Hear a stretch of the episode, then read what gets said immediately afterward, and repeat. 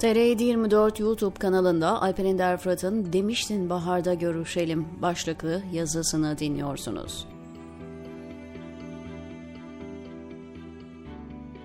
Demiştin baharda görüşelim diye. Bahar geldi geçti, sen gelmez oldun. Yaradan aşkına ne olur dön. Kuşlar kondu göçtü, sen gelmez oldun. Sen gelmez oldun, sen gelmez oldun. Biz bu sonbaharda buluşacaktık. Bahar geldi geçti, sen gelmez oldun. Taşlara mı döndü kalbin? Gelmedin. Aylar geldi geçti, sen gelmez oldun. Sen gelmez oldun. Boş yere mi yemin ettik ikimiz? Her bahar gelinlik giyer, bütün şehir çiçek denizine dönerdi. Uçsuz bucaksız, bembeyaz bir çiçek denizi.'' Dağlar, tepeler, bağlar, bahçeler, ovalar, vadiler, dere kenarları, yol boyları beyaza, bembeyaza bürünürdü. Dağların karlı, ovaların çiçeğe durmuş, coşkun bir bahar şenliğinde yeniden doğuşun bayramı yaşanırdı.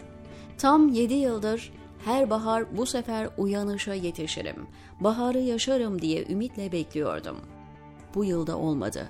Ama gelecek yıl olur ümidiyle tam 7 yıl geçti.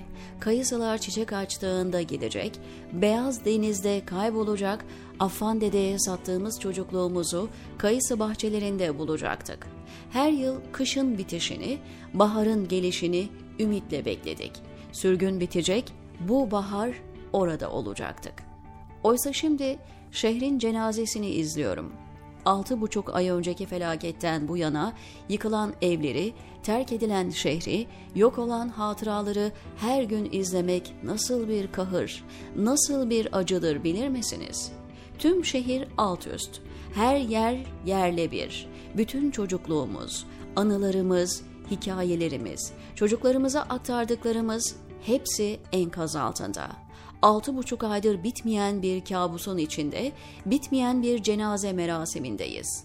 Şimdi gitsek, başımızı şehrin omuzlarına yaslayıp, geçecek, iyileşeceksin, giden kuşlar da, insanlar da, seni sevenler de dönecek desek, bir faydası olur mu? Sana çok kırgınız ama yine de bizim şehrimizsin. Bağrındaki iyi insanları çok üzdün. Lakin bütün hikayemiz sende saklı.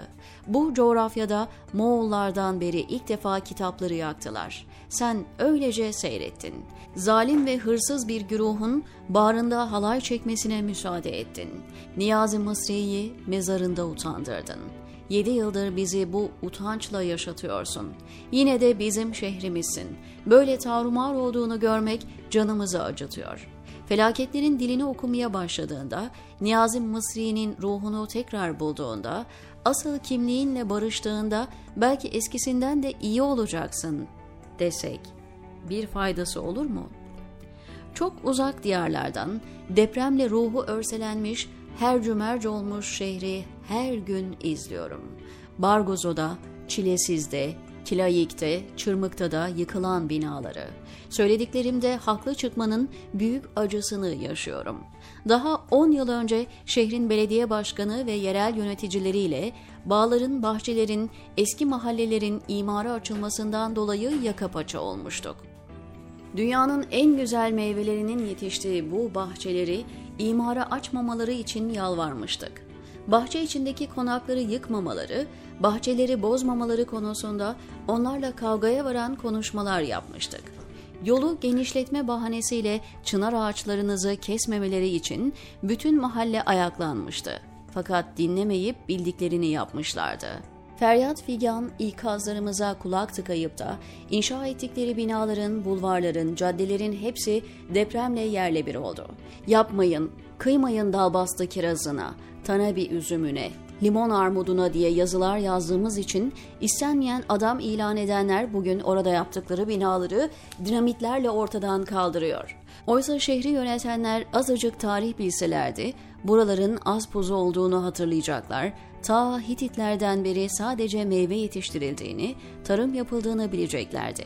Binlerce yılın geleceğini bozup dünyanın en verimli topraklarında bina yetiştirmeye kalkınca her şey ters yüz oldu. Zaten Melita Hititçe bazı kaynaklarda bal ülkesi, bazı kaynaklarda meyve bahçesi anlamına geliyordu. Gerçekten de tarih boyunca kendisine has çok güzel meyvelerin yetiştiği, bağlar, bahçeler içinde kurulu mahallelerden oluşmuş bir şehirdi Malatya. İnşaata hücum döneminde neredeyse eldeki bütün bahçeler, köşkler, konaklar yıkılarak imara açıldı. Son derece verimli tarım alanları rezidans ya da apartman denen barınaklardan oluşan sitelerle doldu. Oysa dedelerimiz o bahçelerdeki her bir ağacı evlat büyütür gibi büyütmüşlerdi. Bu cahil güruha göre imarla elde edilecek hesapsız, deli paranın yanında başka neyin önemi olabilirdi? Paranın yanında dede hatırasının, kent birikiminin, şehir kimliğinin bir kıymetinin olması söz konusu bile olamazdı. Ama bir sabah her şey ters yüz oldu.